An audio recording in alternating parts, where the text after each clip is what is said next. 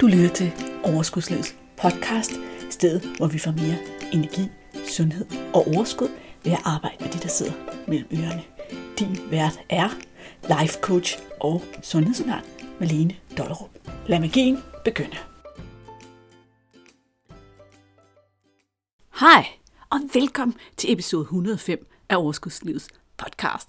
Jeg bliver stadig sådan lidt sommerfuglekilderagtig i maven, når jeg skal sige, at podcasten er over 100. Jeg synes stadig, det er vildt. I dag, der skal vi snakke om noget af det, der bygger et basalt fundament for, at vi kan skabe et vægttab, der holder på den lange bane. Det har jeg glædet mig rigtig meget til at tale med dig om. Jeg har nævnt de fem søjler, som det bygger på, i en af episoderne, der var før jul. Men i dag vil jeg gerne uddybe dem lidt. Og det vil jeg gerne. Hvorfor har jeg gjort det lige nu? Det har jeg faktisk, fordi nu har jeg åbnet op for det næste hold, den næste gruppe, der skal gruppecoaches på en gang for alle forløbet. Der er altså åben nu. Det er muligt for dig at investere i dig selv og lære de her ting. Så jeg synes, det er rigtig oplagt at gennemgå, hvad det er, du har behov for, for at kunne skabe noget, der holder. Fordi du kommer nemlig til at lære det hele på en gang for alle. Men det skal vi ikke snakke mere om lige nu. Lige nu skal du have et klart og tydeligt billede af, hvad er det for nogle fem ting, som du har brug for at have på plads, for at det er nemt og sjovt og dejligt at tabe sig og holde vægten nede. For de fleste af os, vi har nemlig arbejdet på, med vægttab på sådan en måde, at det har været fyldt med afsavn og restriktioner og forbud, og man kan næsten ikke vente på, at slankekuren er overstået, så man kan komme tilbage til sit normale liv. Og bare man nu når i mål, og man venter og venter og venter, og man ser bare frem til det her mål. Og nogle gange, så har man også en idé om, at man vil have en bestemt følelse, når man når i mål.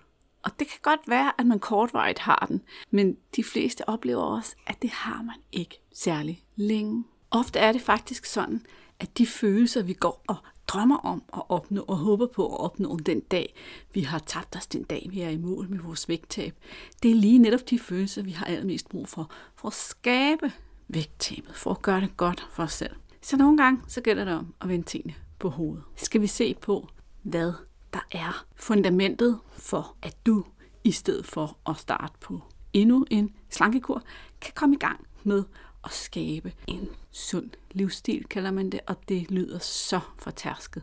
Så lad os droppe det. Man kan komme i gang med at skabe en måde for dig, hvor du kan nyde at være i det, og kan være dig, imens du taber dig, og når du har tabt dig. Det første, jeg vil sige, det er noget, som rigtig mange kvinder genkender. Nemlig det her med, at vi spiser på følelser. Det her er en af de allerstørste stopklodser, bremser for at skabe et vægttab, der holder på den lange bane. Når vi går på en god gammeldags slankekur, altså sådan en, hvor der er restriktioner, nu må du ikke spise slik, nu må du ikke spise kage, nu må du ikke drikke vin, nu må du ikke alle de her ting, så bruger vi en masse energi og viljestyrke på at holde os fra at spise det og holde os til den plan, vi nu engang har. Og vi bruger en masse krudt og viljestyrke, fordi at de følelser, der fik os til at spise i går og i forgårs, de har os i dag. For vi har ingen redskaber til at håndtere følelserne, vi har ingen redskaber til at ændre følelserne, fordi det eneste, vi har gjort indtil nu, det er at spise på dem.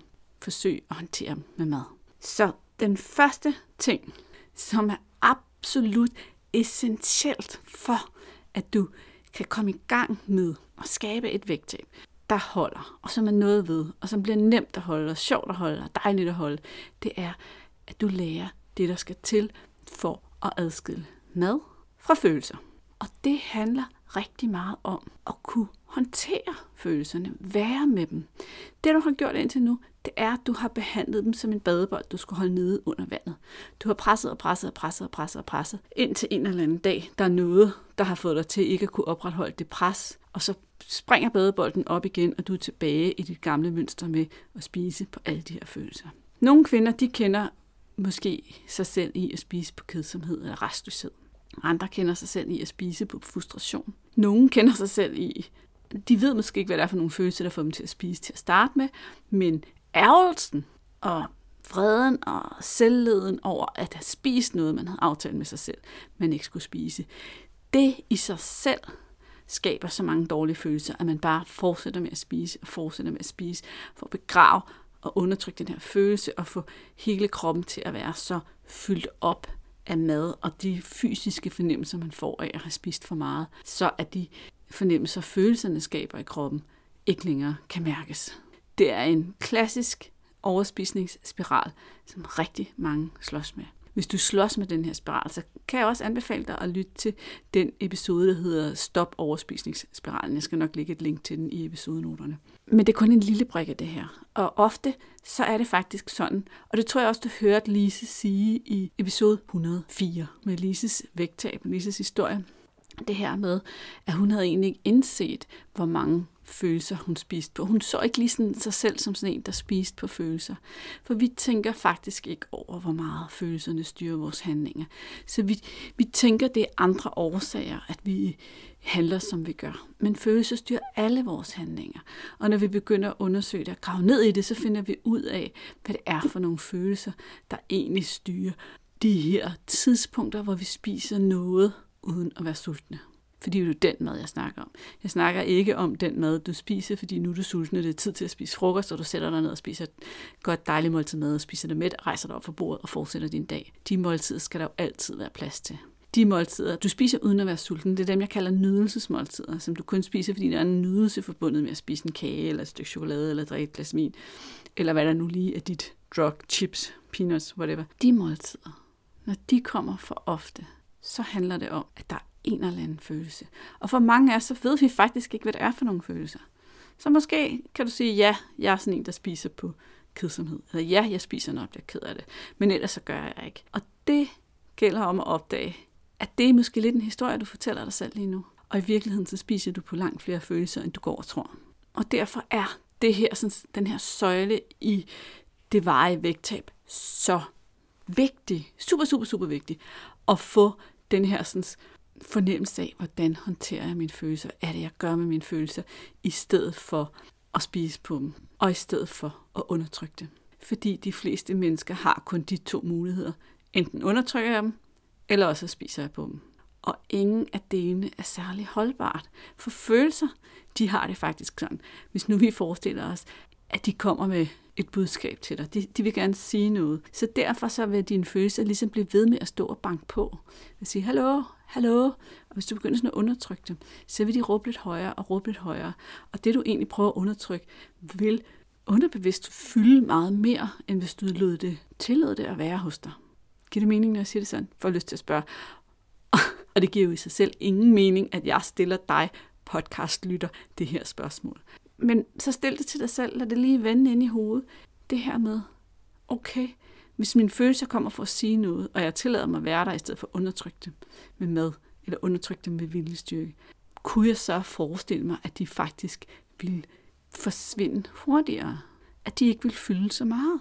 At jeg rent faktisk godt kunne tåle at være med de her følelser? Hvis nu for eksempel vi tager kedsomhed, så er det jo ret interessant, fordi hvad nu, hvis du tillod dig selv at kede dig lidt? Hvad vil der så ske?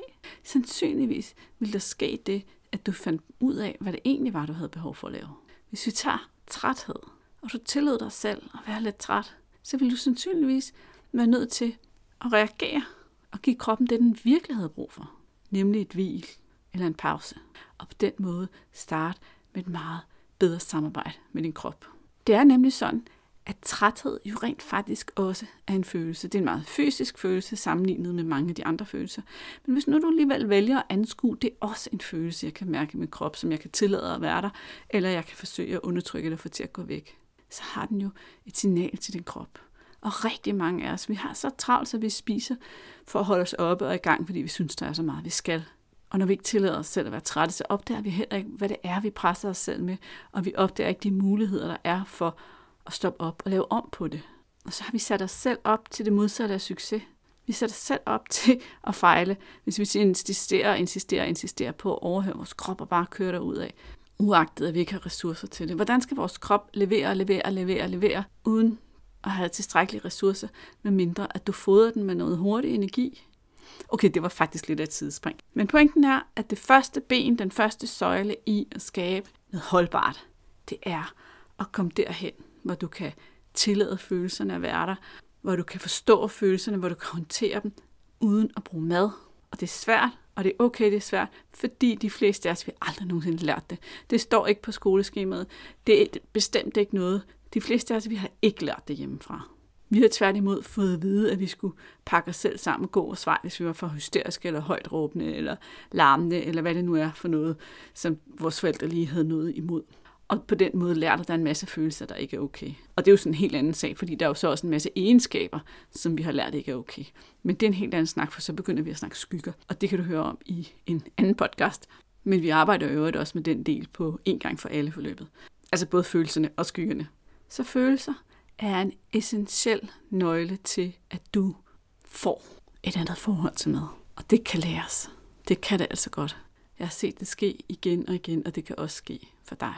Lad os, lad os komme videre til den næste søjle, der skaber et varigt vægttab. Nemlig det her med at vide, at tanker er bare tanker, og at det er os, der styrer tankerne. Og selv når tankerne føles rigtig, rigtig sande, så kan vi stille spørgsmålstegn ved dem, og vi kan lære at styre og kontrollere vores mindset i en langt højere grad, end vi gør. Og på den måde skabe nogle af de ting, vi ønsker os. Ofte så snakker folk om, at jeg har så svært ved at overholde aftaler med mig selv, og jeg aftaler det her, og jeg får det ikke gjort, og så beslutter jeg for at skulle ud og gå en tur, og så får jeg ikke gået en tur alligevel, eller løbet, eller motioneret, eller holdt mig fra kagerne, eller snittet det her salat, eller hvad det nu er for nogle aftaler, vi laver med os selv. Rigtig meget af det her, det handler om, hvad der sker op i dine tanker, hvordan du håndterer dine tanker, hvad det er, du gør med dit mindset. Og når du lærer at kigge mere objektivt på dine tanker, når du lærer at forstå, at du både har en bevidst hjerne, som du kan udnytte, og så har du en primitiv hjerne,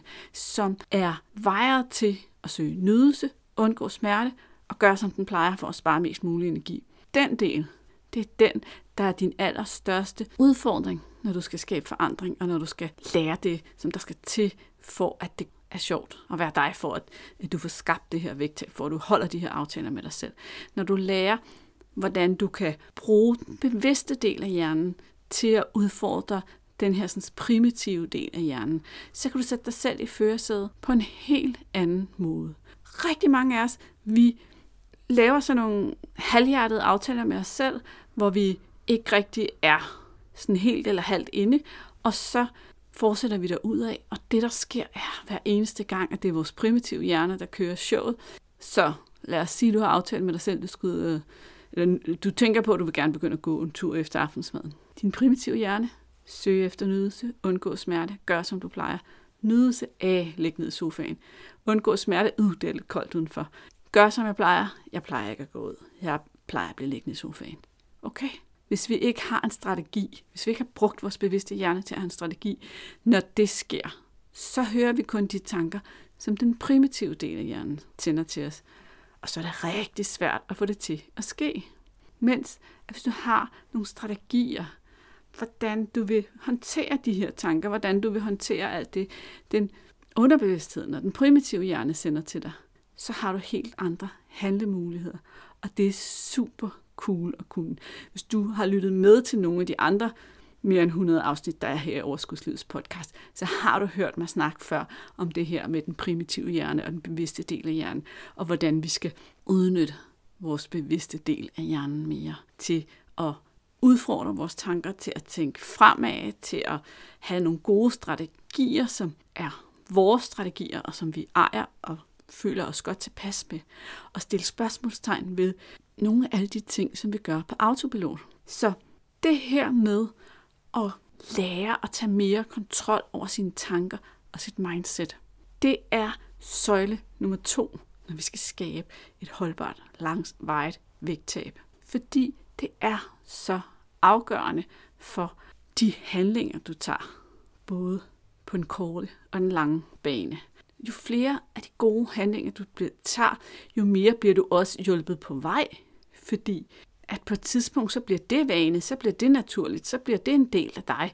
Og så hjælper din hjerne dig jo gerne, hvis det er noget, du plejer at gøre, så er den all in, så skal den nok hjælpe dig. Du har måske prøvet ligesom at være inde i en god streak med at komme ud og løbe, eller komme ud og gå, eller et eller andet andet. Og så egentlig så længe, at du var inde i den her streak, så fungerede det rigtig godt, indtil der var noget, der væltede dig af pinden. Men fordi du ikke lige har haft redskaberne til at undersøge, hvad var det, der skete, hvordan blev jeg væltet af pinden, hvad var det, der foregik, hvordan kommer jeg i gang igen, så er du ikke kommet i gang igen, eller det har taget lang tid at komme i gang igen. Det er jo noget af det, man kan, når man lærer at bruge sin bevidste hjerne mere konstruktivt. Men du har måske også indført nogle vaner i løbet af dit liv, som når det først er blevet vaner, bare hængt fast. Jeg snakkede for nylig med en klient, der havde hørt øh, den der podcast om vaner faktisk, hvor jeg snakker om det her med at knytte en vane op på en eksisterende vane, fordi man hjælper sin hjerne. Og det her med at så drikke et glas vand, mens jeg sætter kaffen over, så jeg får et glas vand hver morgen. Når du har gjort det et stykke tid, jamen så, så er det noget, du gør uden at tænke over det. Det er ikke anstrengende, det er ikke besværligt, det er bare noget, du gør. Jeg står op hver eneste morgen og drikker et glas vand. Jeg tænker ikke over det. er ligesom, at du, da du var helt lille, ikke? og din mor hun sagde, nu skal du gå ud og børste tænder. Nej, det gider jeg ikke, sagde du så. Måske. Jeg ved jeg. Jeg kan ikke huske, hvad jeg sagde, da jeg var den eller. Men på et tidspunkt, så var det ligesom, du skulle ikke engang tænke over det. Det var sådan, jeg skal i seng, så skal jeg selvfølgelig børste tænder. Fordi det er så indgroet. Og det er jo ikke fordi, at, at det er super sjovt og dejligt at børste tænder. Altså, det er dejligt bagefter. Ikke? Men det er der mange ting, der er bagefter. Det er bare fordi, det er en vane, og så sidder det fast i din hjerne. Okay, det, jeg føler lidt, at jeg kom næsten ud af et sidespor. Men min pointe er, at når du lærer at bruge din bevidste del af hjernen, så bliver det dig, der er i kontrol, og dig, der er i førersædet. Og derfor så er det her så vigtigt. Noget af det, som der sker, når du bliver coachet, er faktisk, at coachen hjælper dig med at udnytte den del af hjernen, stille spørgsmål ved dine tanker, se om du kan få nye perspektiver og vende dine tanker, så de er mere til din fordel. Og når jeg står her og siger det, så kan jeg godt høre, at det lyder sådan lidt hum hum hulabaloo, men det er ekstremt effektivt. Det er så effektivt. Jeg elsker den proces. Men det, der sker, når du så er udsat for sådan en proces og arbejder med en coach, det er faktisk, at du selv bliver bedre og bedre og bedre til det. Så det bliver mere naturligt for dig at gøre de her ting så du ikke for evigt er afhængig af at have en coach. Jeg synes jo i princippet, at alle mennesker burde have en life coach altid, fordi der er altid noget, vi kan arbejde på i vores liv for at få det endnu bedre. Og det er så fedt hver eneste gang, man får den der fornemmelse af, at der er et eller andet, der er blevet bedre, der var et eller andet, der løsnede op her i mit liv. Men det er en sidebemærkning. For at lære det her, så er det rigtig fint at have en længere sammenhængende periode, hvor du bliver coachet, fordi du så selv bliver bedre og bedre og bedre til det her med at arbejde med dine tanker. Det var søjle nummer to. Søjle nummer tre og fire, der skal bære det her veje vægttab, hænger tæt sammen og handler begge to om kroppen. Og jeg tager dem efter følelser og efter tanker, fordi at jeg kan sagtens stå her og fortælle dig, hvordan du skal lytte til kroppen. Og jeg har lavet indtil flere podcast om at lytte til kroppen og lytte til din appetit. Og dem kan du også finde link til i episodenoterne, eller du kan hente oversigten over de første 100 podcast og sidde og se igennem. Der er faktisk nogle gode teknikker til det. Men uanset hvor god du er til at sætte dig ned og spise din mad, når du er sulten, og stoppe, når du er mæt, så er du ikke i mål. Så får du ikke skabt et vægttab, hvis du stadigvæk spiser uden at være sulten mellem måltiderne. Hvis du stadigvæk spiser for meget nydelsesmad, så kan du være nok så dygtig til dine måltider. Og derfor så er de to første søjler så vigtige.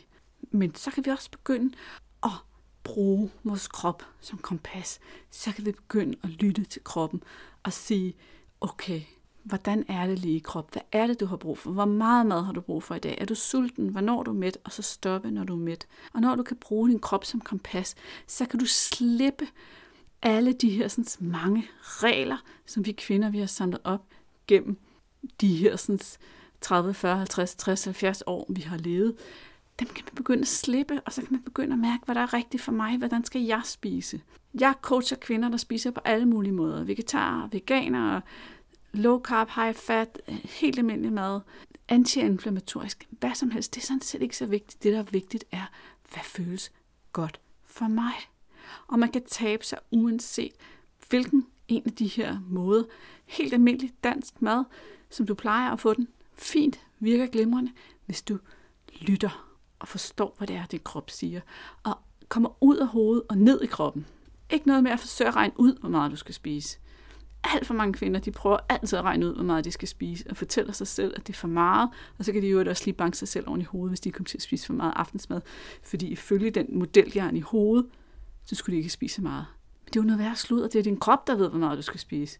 Så hvis du har spist for meget og føler dig for mæt, jamen så har du lært noget. Så har du lært, okay, jeg skal lige gøre mig lidt mere umage med at høre efter, hvornår jeg er mæt, fordi det her var lidt for meget. Og det, der sker, når vi begynder at bruge vores krop som kompas for, hvor meget mad har vi brug for, det er, at det bliver faktisk ret nemt både at tabe sig og holde vægten. Og det er en kæmpe sejrsfølelse, når man begynder at kunne det her. Når man begynder pludselig at sige, nej gud, jeg skal da kun have, jeg skal da kun have den her lille portion frokost i dag. Eller, nej, hvor er jeg sulten. Jeg skal have lidt flere æg til min morgenmad i dag. Og mærker, hvor godt det er at følge sin krop og, og give den det, som den siger, den har brug for. Fordi den ved udmærket godt, hvor meget du har brug for for at trives og have det godt. Og den kan også godt finde ud af at tage af madpakkerne på kroppen, som jeg plejer at sige. Når det er, hvis det er, at du når at blive lidt sulten, fordi du er et eller andet sted, hvor du ikke lige kan få noget at spise. Alt sammen handler om at være tryg ved sin krop, og kunne forstå sin krop, og kunne lytte til sin krop. Og det har vi i høj grad også aflært i det her sådan, samfund, i den opvækst, vi har haft. Jeg plejer at sige bare historien om, jeg kan huske, hvordan det var at spise en madpakke over skolen da jeg var lille. Fordi jeg spiste lidt for langsomt, og min lærer hun blev så irriteret, fordi spisefrikvarteret, det varede så så længe, og når det var færdigt, så skulle man ud, og så måtte man ikke være inde i klassen mere, så hun skyndte på mig. Så jeg lærte at spise de her sådan, fire halve, tror jeg, jeg havde med dengang, i en fart, og så kom ud. Jeg spurgte ikke mig selv, kan du kun spise tre, eller kan du lige mærke efter? Nej, nej, fordi min lærer, hun stod der, og hun blev sur på mig, hvis jeg ikke nåede at spise det, så skyndte mig bare at spise det. Jeg programmerede mig selv til overhovedet ikke at lytte til min krop. Rigtig mange af os, vi spiser den samme portion morgenmad og frokost, og måske endda også aftensmad, dag ud og dag ind, uden at opdage, om vi er mere sultne eller mere sultne, mindre sultne fra den ene dag til den anden. Og kroppen har ikke brug for den samme mængde energi hver dag. Og i øvrigt, så kan du ikke med øjnene vurdere, hvor meget energi der er på din tallerken, medmindre det er nøjagtigt det samme rugbrød, men det er nøjagtigt det samme pålæg, du spiser hver dag. Så, så det her med at mærke mere efter, super vigtigt. Og når det så er sagt, så kommer vi nemlig til den næste søjle i det veje vægttab. Og det er det her med at holde af sig selv og sætte pris nok på sig selv til at have lyst til og vilje til at behandle sig selv ordentligt. Og vide, at det er vigtigt, at jeg passer på mig. Det er min opgave at passe på mig. Og jeg er vigtig nok til at gøre det.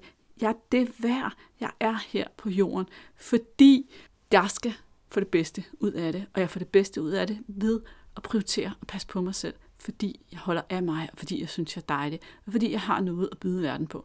Det her, det kunne jeg snakke om i timevis, det kan du godt høre. Der var også en grund til, at jeg lavede den her sådan, kærlige julekalender i december. Jeg har jo ikke lavet en sommerversion, så den kommer igen senere. Men det her er så vigtigt. Rigtig mange af os kvinder, vi går rundt og shamer lidt på os selv. Vi går rundt og siger grimme ting til vores spejlbilleder, er utilfredse med os selv og sætter os selv i sidste række, og jeg kunne blive ved. Jeg tror, jeg kunne lave en podcast episode på en hel time, hvor jeg bare snakkede om det her. Det er helt skørt, det er helt åndssvagt, at vi har sådan en idé om, at vi er mindre værd, og vi ikke skal passe på os selv, og vi skal bare straffe os selv. Og vi prøver at straffe os selv til resultater. Og ved du, hvad der sker, når du prøver at straffe dig selv til resultater? Når du står i spejlet og siger, ej, det er også for dårligt, du er så fed, og du kan heller ikke lade være med noget, og nu må du også tage dig sammen, du, du, du, du, du. så sker der en af to ting. Når først sker der det, at det er helt sikkert, alle de tanker, for vores tanker styrer jo altid vores følelser, alle de tanker giver helt sikkert negativ følelse i din krop. Det føles ikke godt at være i din krop lige nu. Den er fyldt op med negativ følelse. Så enten så går du ud og spiser, fordi du vil have følelsen til at gå væk, og det kan også bare være lige meget, at du kan alligevel ikke finde ud af noget. Eller også, så gør den her sådan, selvbebrejdelse, den her utilfredshed, den fører rent faktisk til, at du tager noget handling. Du får rent faktisk gjort noget ved det. Du kommer i gang. Du smider alt slikket ud, og du kommer i gang med at røre dig og få spist lidt sundere. Fordi nu kan du simpelthen ikke holde ud og være så sur på dig selv mere og være så utilfreds med dig selv. De handlinger, du tager der, på det tidspunkt, når du står der med al din utilfredshed, de er drevet af negative følelser. Og det betyder, at for at blive ved med at handle på den måde, for at blive ved med at gøre det, du gør nu, for at opnå dit resultat, så skal du blive ved og ved og ved at skabe negative følelser. Og ved du hvad? Det har vi jo faktisk ikke lyst til. Hvem har lyst til at blive ved og ved og ved og ved at skabe negative følelser for at holde sig selv i gang? Så skal, vi, så skal vi hele tiden være i negative følelser for at skabe resultater. Og du skal sådan set blive ved med at være i negative følelser, når du når i mål fordi det var de negative følelser, der rent faktisk fik dig til at gøre det, der skulle til. For ellers, lige så snart du begynder at skabe positive følelser, så holder du op med at handle på den måde, som skaber vægttabet. Det er verdens dårligste udgangspunkt at skabe et vægttab fra. Det er det. Hør på mig nu. Undskyld. Det er virkelig et dårligt udgangspunkt at skabe et vægttab på. Det gælder om at skabe det fra et sted, hvor du ønsker at holde, altså ønsker at passe på dig. Du ønsker for dig, at du får det bedre. Du ved det dig selv. Det godt, vi passer på de ting, vi holder af.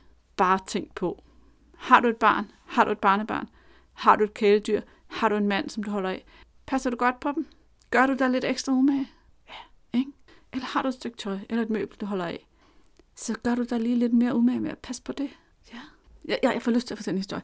I går, der var vi simpelthen så trætte, min mand og jeg, så vi orkede faktisk ikke rigtigt at lave mad. Vi orkede ikke rigtig at gøre noget. Jeg var sådan helt flad. Jeg havde meget hovedpine i går. Så det, det endte med, det var, at vi havde ikke købt ind og sådan noget, så min mand han sagde, okay, skal vi lave lidt fis med ungerne, og så bare lave pølser og ris og ketchup.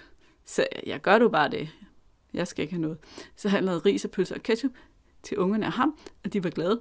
Og normalt så har jeg faktisk en politik her i huset, som også gælder børnene, at, man, at et aftensmåltid indeholder også grøntsager. Men i dag, der gad jeg slet ikke blande mig, eller går, fordi jeg havde så ondt i hovedet, så de kunne bare gøre, som de ville. Og så siger min mand, skal du ikke have noget? Og ved du, hvad jeg tænkte? Det er ikke, fordi jeg ikke kan lide pølser, eller ris, eller ketchup. Nej, det skal jeg godt nok ikke. Det der, sådan vil jeg ikke behandle mig selv. Og så gik jeg ud og lavede, og nu lyder jeg altså vildt heldig. så bær lige over med mig, ikke? fordi jeg gik ud og lavede en grøn smoothie, og den fyldte jeg op med noget rigtig lækker mysli og nogle mandler og sådan noget. Det tog mig kun tre minutter, og så satte jeg mig ned og spiste den her grønne smoothie. Og jeg laver kun grønne smoothies, så jeg godt kan lide dem, så de smager godt. Der er frugt i, der er citron i, der er det hele i. Min smoothie skal smage godt, ellers så gider jeg ikke. Jeg kunne have lavet en frugtsmoothie for den sags skyld. Det havde stadigvæk været selvkærligt. Og det kom fra det her sted, der handlede om, at jeg vil passe ordentligt på mig. Og det der, det gider jeg ikke på det i min krop. Det kom ikke fra et eller andet sted, der hed, ej Malene, hvis du æder det der, så bliver du sgu nok lidt for fed. Kan du lige holde dig væk fra det? Tag dig dog sammen og spis noget ordentligt. Du skal spise nogle grøntsager. Nej, det gjorde det ikke. Det kom fra det der sted. Det der, det gider jeg ikke byde mig selv. Det er helt anderledes. Det er helt anderledes at tage madvalg fra det sted.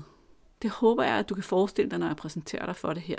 Det bliver også nogle langt mere bevidste valg, man tager, når der står nydelsesmad foran en uanset om det så er desserten, eller vinen, eller kagen, eller chipsene, eller hvad det nu er. Derfor så er det her også en vigtig søjle i at skabe noget holdbart. Derfor er den også uundværlig. Har du lagt mærke til, at nu har jeg præsenteret dig for fire af de fem søjler i at skabe et varigt vægttab. Og på intet tidspunkt har jeg fortalt dig, hvad du skal spise. Fordi det er i virkeligheden så uendeligt ligegyldigt. Det er det selvfølgelig ikke helt. Fordi hvis du gerne vil passe på din krop, og du holder af din krop, så er det vigtigt, at du får noget frugt og grønt, og det ved du jo godt. Men hvis du arbejder ud for ønsket om at passe på din krop, fordi du holder af dig selv, så kommer det af sig selv. Så er det ikke så vigtigt, hvad der står på menukortet. Du behøves ikke en fancy madplan med en eller anden helt speciel sammensat kost alle dem, der fortæller dig, at du skal spise et eller andet helt specielt på en helt speciel måde, med en helt speciel fordeling for at opnå vægttab, de tager fejl. Og hvordan ved jeg det? Det gør jeg, fordi jeg allerede har coachet, jeg ved ikke, hvor mange kvinder, og de spiste alle sammen noget forskelligt, og de tabte sig alle sammen. Og når vægttabet gik i stå, når det blev svært, så handlede det aldrig om det, som de spiste, som der stod på deres madplan, hvis de jo da overhovedet havde en madplan men det handlede om det, de spiste mellem måltiderne, fordi der var noget, de ikke havde håndteret endnu. Altid. Og det er derfor, det er så vigtigt, det her. Så nu sidder du forhåbentlig, håber jeg, og tænker, hvad er så det sidste ben? Hvad er den sidste søjle, som jeg skal bygge mit holdbare vægttab på, så jeg kan komme over på den anden side og begynde at tænke på noget andet end alt det her mad og vægt. For det er jo derfor, vi gerne vil have holdbart. Det er derfor, vi gerne vil have vejet. Det er den kæmpe store forskel. Ikke? Det er, holder det her, eller holder det ikke? Og det, jeg fortæller dig nu, det er det, der får det til at holde. Den sidste søjle er lidt speciel, fordi den handler om noget lidt dybere liggende. Nemlig, om du har noget et sted i dig, i dit liv eller i din fortid, der gør det svært for dig at eje dit vægttab. Altså simpelthen, er der noget, der saboterer det for dig? Er der nogen grund til, at du kan have svært ved at være derover, hvor din krop er slank? Eller kan have svært ved at give slip på alt det her sådan, energi, du lige nu bruger på at tænke på mad og vægt. Nogle gange, når jeg har sådan nogle indledende eller afklarende samtaler til folk, der gerne vil coaches, så spørger mange, hvor meget af din tid bruger du på at tænke på, hvor meget af din vågnetid bruger du på at tænke på mad. Og det er jo ikke unormalt, at folk siger 75, 80, 95 procent. for at løse det her problem. Når du har løst problemet og har over på den anden side, så skal du ikke gå og tænke på mad mere. Så der skal være noget andet at sætte i stedet for. Så hele det her, er der noget, der holder dig, hvor du er? Og det har altså mange facetter, så det er egentlig lidt svært sådan at, at sige i en podcast. Men vi kender alle sammen det her sådan klassiske eksempel med det her måske barn, der har det svært på den ene eller den anden måde, måske har været udsat for noget traumatisk, eller øh, har noget i sin omverden, som, som barnet ikke kan håndtere, og så begynder at tage på, for at bygge sådan et lag af beskyttelse udenom sig. Og for nogle mennesker, så kan, der, så kan altså, overvægten jo udgøre en form for beskyttelseslag af en eller anden årsag. Det behøver ikke være dramatisk, det behøver ikke have alle mulige dybe rødder til fortiden, men det kan godt være, der alligevel ligger et eller andet, som der skal frem i lyset. Det kan også være, der ligger noget omkring, hvem man så er, eller hvad der så skal ske med en, eller hvordan man så skal bruge sit liv eller sin tid, eller hvad det betyder for ens personlighed. Alt sådan noget, det skal frem i lyset frem i lyset med det hele. Og det kan være lidt tricky at få det her frem i lyset, for, fordi hvis vi er opfyldt af ønsket om at tabe os, og få det til at ske, og vi er dybt frustrerede over, at det ikke sker, så er det jo sådan, jamen, jeg vil bare gerne tabe mig. Det er mit højeste ønske. Så det, der ligger nedenunder, og måske bremser os, det er rigtig svært at få øje på, når ønsket om vægttab er stort. Men her der handler det altså alligevel om at få øje på, kunne der være noget? Kunne jeg gætte på, der var noget? Kunne jeg prøve mig fra? Når jeg coaches, så laver jeg ofte sådan, som en del af det sådan nogle visualiseringsøvelser, hvor man ser sig selv i forskellige situationer, sådan at man får en idé om, hvordan det er at være i forskellige roller, og om det har en forskel. Vi snakker også om det her med, hvad skal der være i stedet for, hvad, hvor er det, hvem er jeg, når jeg når frem. Og hvis vi skal sådan slå en krølle på det hele fra noget af det, jeg sagde i starten af den her podcast episode, så handler det jo også om at sige, den jeg tror, jeg er, når jeg når frem, hvordan er jeg hende nu? Fordi det ofte er en del af at skabe det gode vægttab. Det har begyndt at være det, som man drømmer om at blive. Og her snakker jeg selvfølgelig ikke fysisk, men psykisk. Giv sig selv lov allerede nu at være det, man tror, man bliver, når man har tabt sig. Det var søjle nummer 5. Den føler jeg altid står en lille smule for sig selv, men den er yderst vigtig. Jeg så for nylig en eller anden skrive her på Instagram, hvis nogen fortæller dig, at det er bare fordi, du har et eller andet, der ligger dybere og spærre for, at du kan tabe dig, så skal du ikke tro på dem. Selvfølgelig kan du tabe dig. Og jeg er egentlig ret uenig. Jeg tror ikke, at vi skal klynge os til den del som sådan en en planke, en forklaring, og så bare lade stå til og sige, at det har nok bare noget i min fortid, der gør, jeg ikke kan tage mig. Det er ikke det, jeg mener. Og jeg mener heller ikke, at det på nogen måde har behov for et dybt terapeutisk arbejde. medmindre det virkelig er en traume, og så skal man selvfølgelig snakke med en terapeut eller en psykolog om det traume, hvis man har brug for at få det forløst. Men jeg mener egentlig bare, at det er rigtig godt lige at blive bevidst om, hvad der kan ligge fordi ofte så er de ting, der ligger, ikke mere end så snart de kommer frem i lyset, så kan vi rent faktisk give slip på dem. Så værsgo, det var min opskrift på, hvordan skaber du et holdbart vægttab, hvor det er sjovt at være dig hele vejen igennem. Det er sjovt at være dig, når du når i mål, og det er ubesværet at blive i mål. Det gør du ved at få styr på de her fem søjler. Byg dem op under dig, så de står godt og solidt, og så er der frit slag. Så er der plads til, at der er nydelsesmad i din kost, og at du spiser noget af det, du holder allermest af, når du tager et bevidst valg om det, og du vælger fra, når det ikke passer dig. Det er der alt sammen plads til. Vægttab, hvor der er plads til dig, hvor der er plads til den mad, du holder af, hvor der er plads til et glas vin, eller en dessert, eller nogle chips en gang imellem. Ja tak. Det kan man sagtens, og det kan du også. Som jeg håber, du ved, så er jeg altid åben for spørgsmål. Hvis du har spørgsmål eller indvendinger eller noget, som har forvirret dig i det, jeg har sagt i dag, så skal du altså være velkommen til at skrive til mig. Du kan skrive til mig på malene eller du kan gå ind i Facebook-gruppen Sund Kurs og starte en debat derinde og få noget input til at blive dygtigere til en af de her fem søjler, hvis du har behov for det. Jeg vil altid gerne hjælpe dig. Hold dig ikke tilbage for svar på dine spørgsmål. Det er okay. Jeg vil gerne have dem. Du skal ikke tro, at jeg sidder og har så travlt, at jeg ikke har tid til dig, fordi jeg lytter, der lytter med til den her podcast i nogle af de vigtigste for mig. Jeg glæder mig hver uge til at sende min podcast på gaden og hænge ud i dit øre, fordi det er fantastisk givende for mig at få lov at dele, og jeg får simpelthen så meget dejlig feedback fra jer lyttere. Og nogle gange så, når jeg snakker med kvinder, som har lyttet til podcasten et stykke tid, så får jeg sådan helt dejlig varm følelse i maven, fordi de lige så lyttede jeg lige til det der afsnit, og, så, og det lærte mig egentlig lidt det her, og så lyttede jeg til det her afsnit, og nu er jeg begyndt at gøre sådan og sådan. Og det her med, at I tager tingene til jer og integrerer dem, det er så dejligt. Tak skal I have for alle de skønne tilbagemeldinger, I giver. Nu er der tilbage at sige, at det er okay at Luk ned for podcasten nu. Jeg er tilbage i dit øre igen om en uge. Men har du lyst til at høre mig sige et par ord om en gang for alle, så kommer de altså nu. Så er du advaret. En gang for alle er et coachingforløb, hvor du bliver coachet i en gruppe sammen med andre kvinder, som har den samme udfordring som dig. Vi mødes en gang om ugen. Vi mødes online på den mødeplatform, der hedder Zoom. Hvis du ikke kender den, så skal du ikke bekymre dig. Det får du hjælp til. Og her, der får du dybdegående viden om, hvordan du bliver 100 meter mester i at få styr på de fem søjler, som jeg har præsenteret i denne her podcast.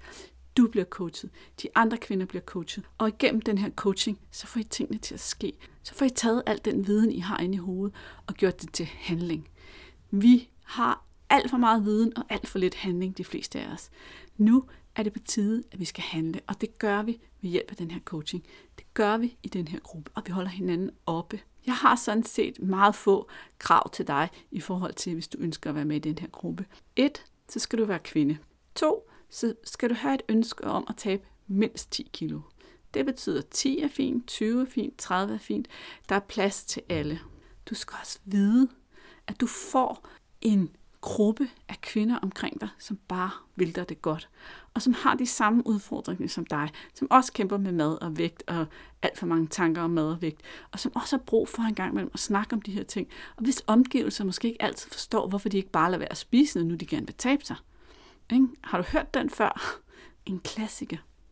Derudover så står jeg som din coach ved din side i de her sådan, seks måneder, vi arbejder sammen. Det vil sige, at du kan altid skrive til mig, jeg er her for dig, også mellem sessionerne. Og jeg skal nok sørge for, at du får den opmærksomhed, du har brug for.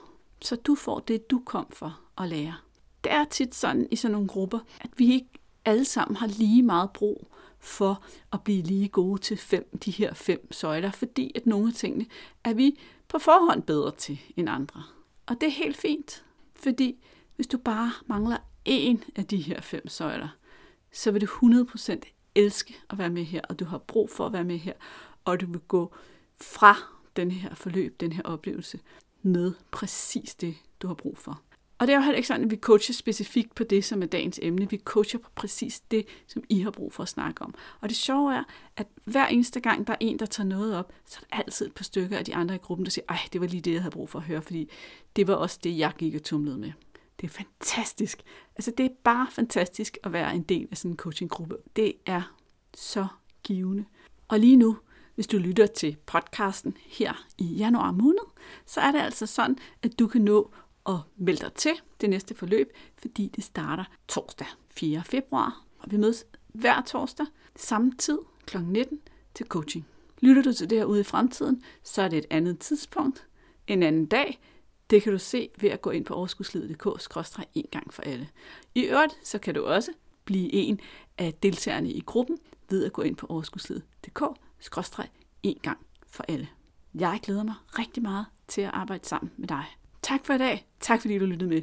Vi hænger ud i dit øre igen i næste uge. Hej. Hey, inden du løber, glem ikke at abonnere på podcasten, så du ikke går glip af en eneste episode. Og skulle du have fingre i den gratis videotræningsserie Vægtab med din hjerne, så smut ind på overskudslivet.dk videoserie, så lander den første video i din indbakke i dag.